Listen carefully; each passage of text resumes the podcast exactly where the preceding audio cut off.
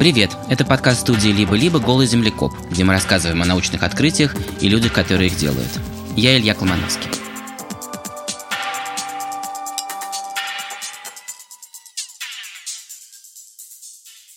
Oh, how shall I its deeds recount, or measure the untold amount of ills that it has done?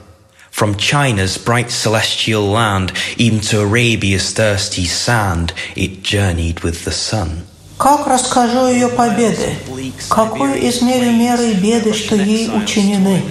Пески Аравии взметая, она явилась из Китая, от самой от стены.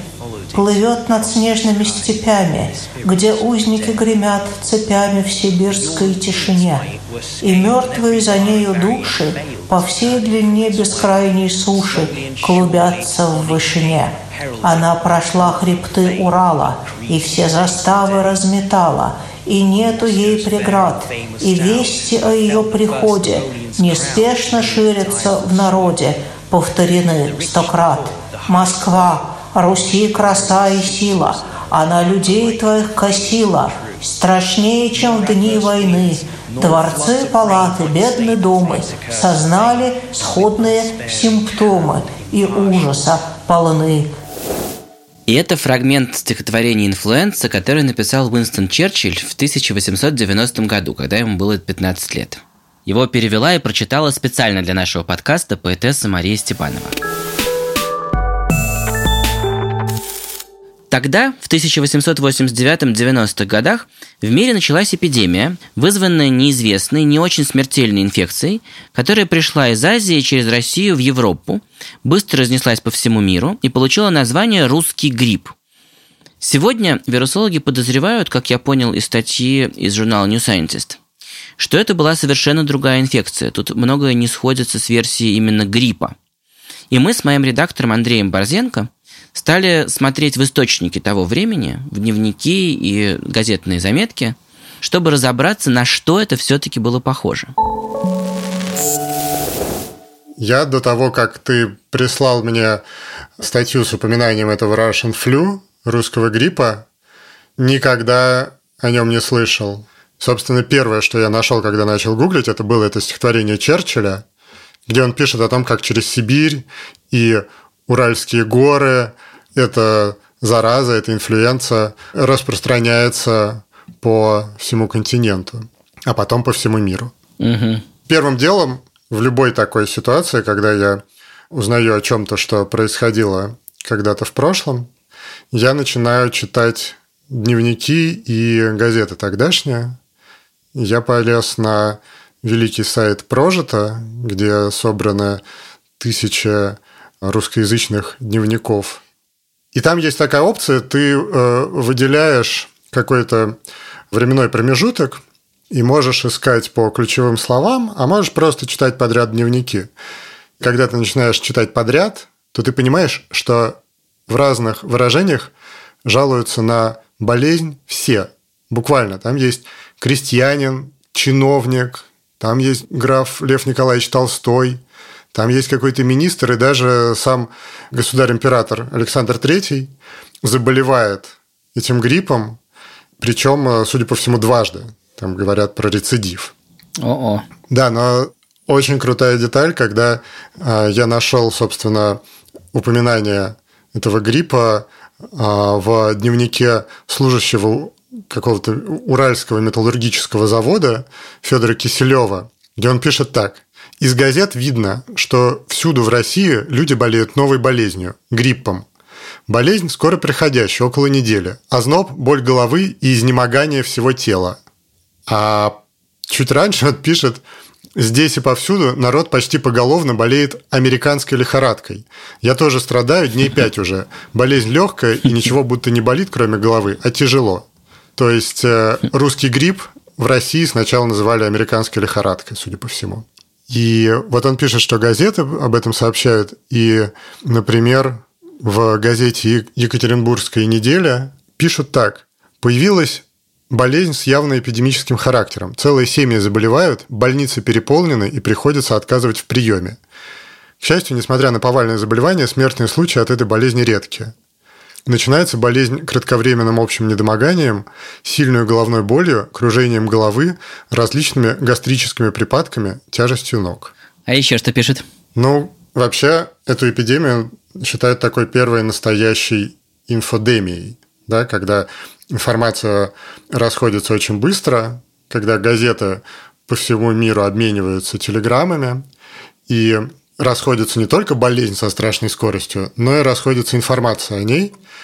Причем, как и сейчас, очень часто это непроверенная информация, это типичная fake news. И самая классная, по-моему, история про профессора Николая Здекауэра, такой один из самых известных русских врачей. Он э, в ноябре на заседании Общества народного здоровья в Петербурге сказал, что сама инфлюенция его не очень пугает, но она может быть предвестником холеры. Он явно не настаивал на этом, он просто отметил, что перед эпидемиями холеры, которые он раньше наблюдал, часто были вспышки каких-то других инфекций.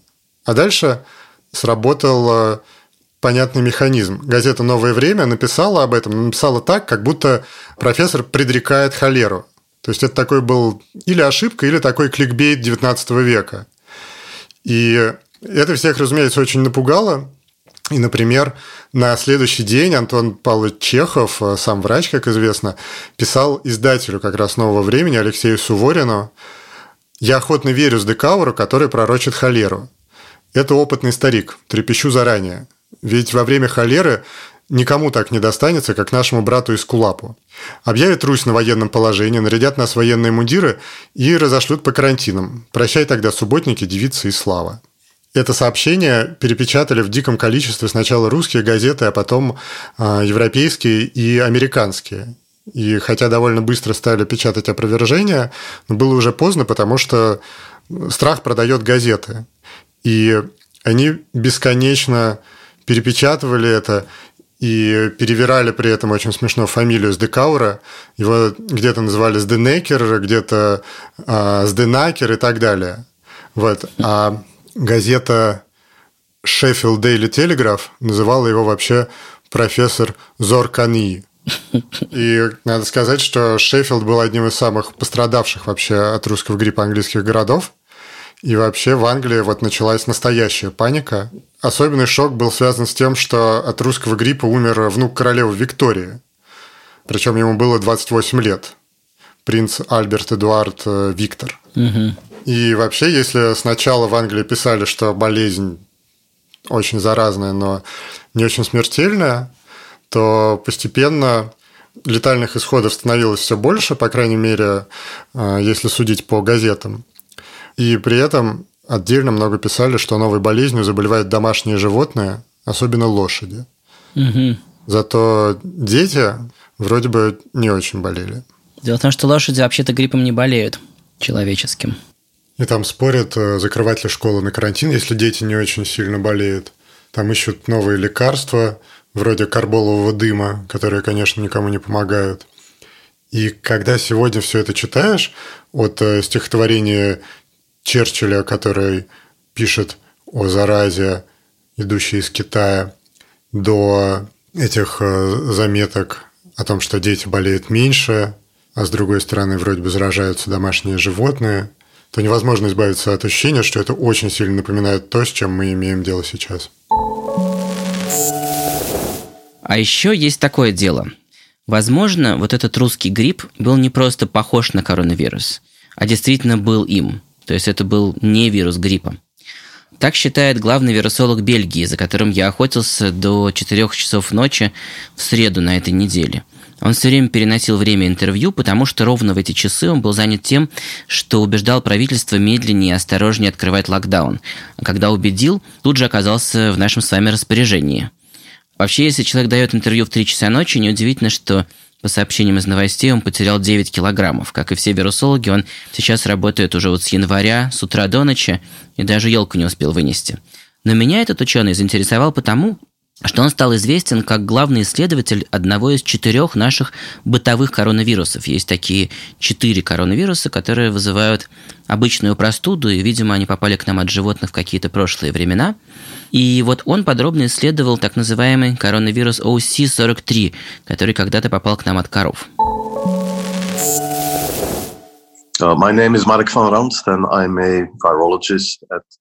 Меня зовут Марк Ван Ранст. Я вирусолог из Института Рега в Университете Левина в Бельгии. Вы исследовали коронавирус OC43, который вызывает обычную простуду. Как вы считаете, каково его происхождение?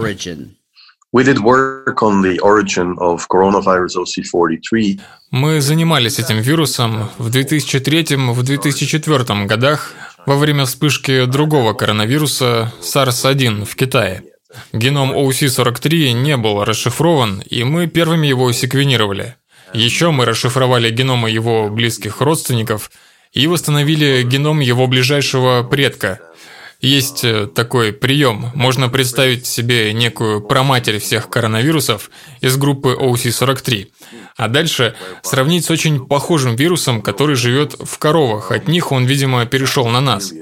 И можно легко заметить, что расхождение между коровьим и человеческим вариантом наступило около 1890 года, и это как раз было периодом русского гриппа. Люди считали, что это инфлюенса, но с этим можно поспорить. Возможно, пандемия 1890 года и была нашей первой встречей с коронавирусом OC-43.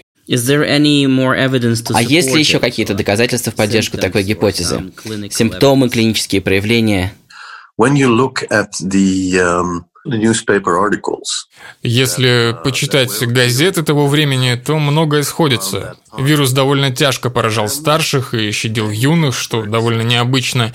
При эпидемии гриппа главным двигателем являются молодые, собственно, даже дети. А коронавирусы в силу каких-то пока непонятных причин щадят детей. И вот именно так вышло в 1890-м, и на это тут же обратили внимание. I know for NL63 есть гипотеза про другой простудный коронавирус, коронавирус NL63, что этот вирус перешел к людям около XIV века. Как вы думаете, могли ли люди заметить такую пандемию в те времена? Есть ли смысл искать ее следы в летописях? A lot of things were happening around that time. Uh, в те времена было много всяких инфекций. Великая чума, например. Да и средняя продолжительность жизни была небольшой. Заметили бы такую пандемию? Может быть, да. Но было столько других инфекционных заболеваний, что это смазало бы картину. И меньше людей старше 60, которые так важны в пандемии коронавируса, верно?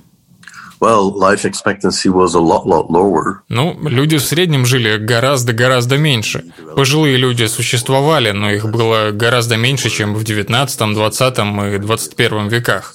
И в отличие от гриппа, коронавирус чаще поражает пожилых, и они страдают больше всех. Для них даже легкая пневмония – это вопрос жизни и смерти. Вот это был очень интересный момент в науке 15 лет назад, когда после первой вспышки коронавируса SARS-1 в Китае все бросились изучать и очень внимательно смотреть на наши четыре простудных коронавируса. И вот Марк Ван Ранст изучил один из них, OC-43, а три другие группы ученых изучали три других коронавируса, и этим же методом узнали про них интересные вещи, что, видимо, один из этих вирусов перешел к нам когда-то очень давно через грызунов – другой в XIV веке через свиней и третий в XVIII веке через верблюдов, как сделал Мерс на Ближнем Востоке уже в XII году. И у всех этих исторических исследований есть важные резоны, помимо чистого любопытства – вот человек набрал за прошлые века 4 коронавируса и живет с ними сейчас довольно безбедно, они вызывают обычную простуду. Но сегодня хотелось бы понять, есть ли какие-то уроки, которые можно извлечь из их опасного прошлого. Например, что будет, если схватить вот новый коронавирус, какой-нибудь ковид, и еще и грипп в придачу к нему – Вне пандемии, когда люди попадают в больницу, мы часто узнаем, что у них больше одного вируса. То есть, начиная с некоторого возраста, заполучить и простудный коронавирус, и вирус гриппа может быть очень рискованно. Поэтому я с некоторым страхом жду сезона осенних и зимних простуд. Мы же видели, что может творить новый коронавирус сам по себе. А если ему начнет помогать еще и вирус гриппа, эта комбинация может оказаться значительно более смертельной. У людей есть антитела к простудным коронавирусам. Это может влиять на их отношения с новым коронавирусом из Ухани? Я думаю, это может работать в обе стороны. Иммунитет, обученный на столкновение с простудными коронавирусами, будет лучше отражать атаку нового коронавируса. С другой стороны, этот опыт может зарядить иммунитет и в плохом смысле. При столкновении с новым коронавирусом он даст цитокиновый шторм, то есть отреагирует слишком сильно.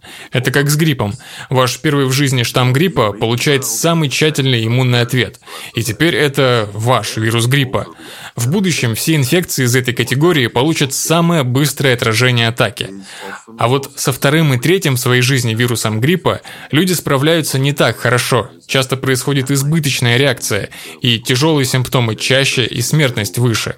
Возможно, также дело обстоит с коронавирусами, хотя пока что это мало изучено. Есть еще один вопрос, который, конечно, всех очень интересует. Можно ли заново заболеть коронавирусом? Ну, тут нельзя ставить знак равенства, конечно, но если говорить про опыт с этими простудными коронавирусами, 30 лет назад было проведено единственное экспериментальное исследование на британских добровольцах. Было взято 15 человек, которые переболели одним из простудных коронавирусов, и в порядке эксперимента на следующий год их заразили этим же вирусом заново.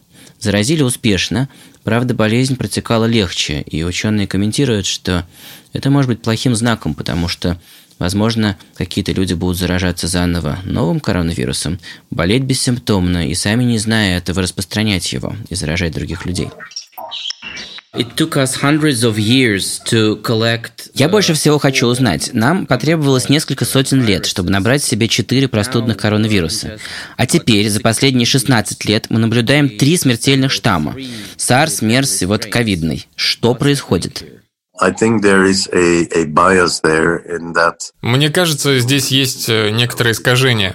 Мы же только недавно разработали технологию, чтобы их обнаруживать. Такие вещи, как SARS и MERS, если они не становятся сезонными и не сильно влияют на человеческую популяцию, то они просто исчезают, как и было с SARS в 2003 году. Если бы эпидемия SARS или что-то похожее произошло 50 лет назад, мы бы об этом просто не знали. Во-первых, мы бы не знали, потому что не были бы заинтересованы в китайской провинции Гуандун, а во-вторых, потому что технологии еще не были настолько развиты, чтобы обнаруживать все эти коронавирусы. Clear. Ясно, я понимаю. Спасибо вам огромное за ваше время. Я очень это ценю в той ситуации, которая сейчас происходит. И удачи в ваших прениях с правительством. Кстати, если вы найдете какую-то информацию о русском гриппе в 1890-м в источниках, которые я не смогу прочесть, я буду очень признателен, если вы отправите ее мне. Я же выдвинул гипотезу и хочу отслеживать ценные факты. Absolutely.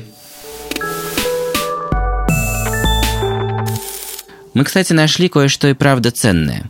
Дело в том, что коронавирусная инфекция ОСИ-43, которую изучал Ван Ранст, отличается от других простуд необычным свойством. В некоторых случаях, если очень не повезет, вирус поражает нервную ткань и может даже приводить к серьезным последствиям, вроде рассеянного склероза.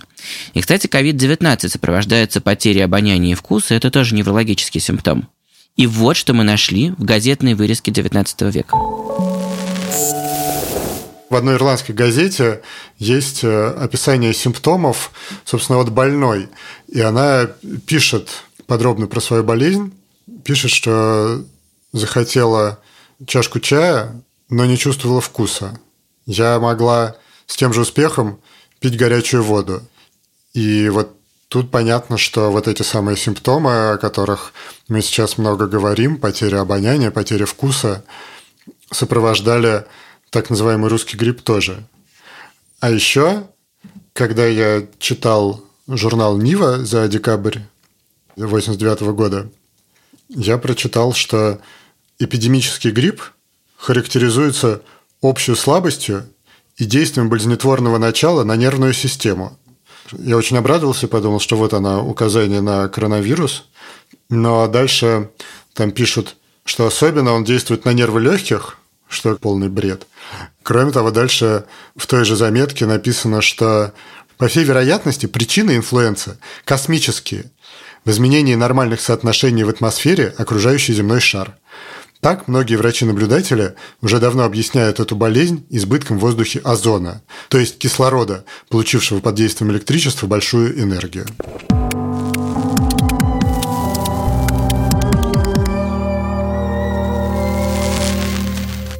Сегодня, когда сидишь в карантине в мае 2020 года, в 21 веке, и думаешь о том, как проходила, возможно, первая коронавирусная эпидемия в России в 19 веке, испытываешь, конечно, особую эмпатию по отношению к тем людям.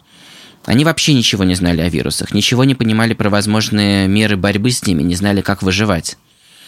Сегодня мы тоже чего-то не знаем, но все-таки знаем больше, чем тогда – и больше, чем люди в удаленных уголках планеты, куда сегодня быстро движется пандемия, где люди живут словно в каком-то другом веке. На этой неделе я узнал про просветительский вокальный мини-ансамбль из Замбии, который решает поразительно эффективно простую задачу – передачу информации о вирусе, информации, которая может спасти жизни. Их даже позвали выступать в Карнеги-холл в июне, правда, через интернет.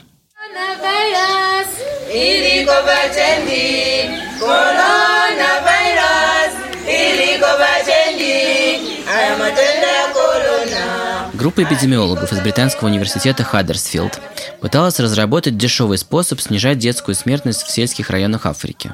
Исходно они думали про так называемую финскую коробку. Это европейское изобретение, такой набор для молодых матерей, который сам по себе радикально снижает детскую смертность. Самим набором предметов гигиены несет обучающие идеи. Но это оказалось слишком дорого и слишком похоже на детский гроб, и не понравилось людям – Потом была идея вышивать такой санэпид просветительский комикс на читенге, на африканских платках, которые носят женщины. Но потом выяснилось, что это предмет роскоши. И вот тогда возникла крутейшая, на мой взгляд, идея – сочинять песни. Это совершенно бесплатно. Люди их очень любят. И есть традиция петь такие песни-наставления хором. Обычно беременным матерям, как бы обучая их колыбельным.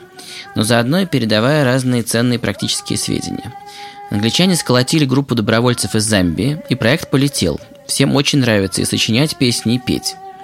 Так что как только возникла угроза ковида, эпидемиологи пошли на опережение, и еще до первых случаев в марте люди в деревнях хором пели о какой-то неизвестной опасной болезни с красивым названием коронавирус, при которой возникает кашель и потеря нюха, о том, как важно мыть руки, чихать и кашлять в рукав, не трогать лицо и держать дистанцию. Вот эти сведения я бы отправил на машине времени людям в 19 век.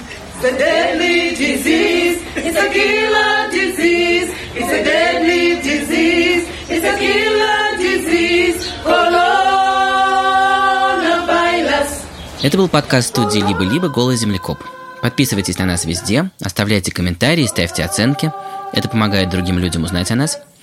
Над выпуском работали редактор Андрей Борзенко, продюсеры Павел Боровков и Даша Благова, звукорежиссер Паша Цуриков, композитор Кира Вайнштейн. Молодого Черчилля озвучивал Вова Молчанов, особый гость подкаста поэтесса Мария Степанова. Марка Ван Ранста озвучивал Паша Цуриков. Меня зовут Илья Колмановский. Пока.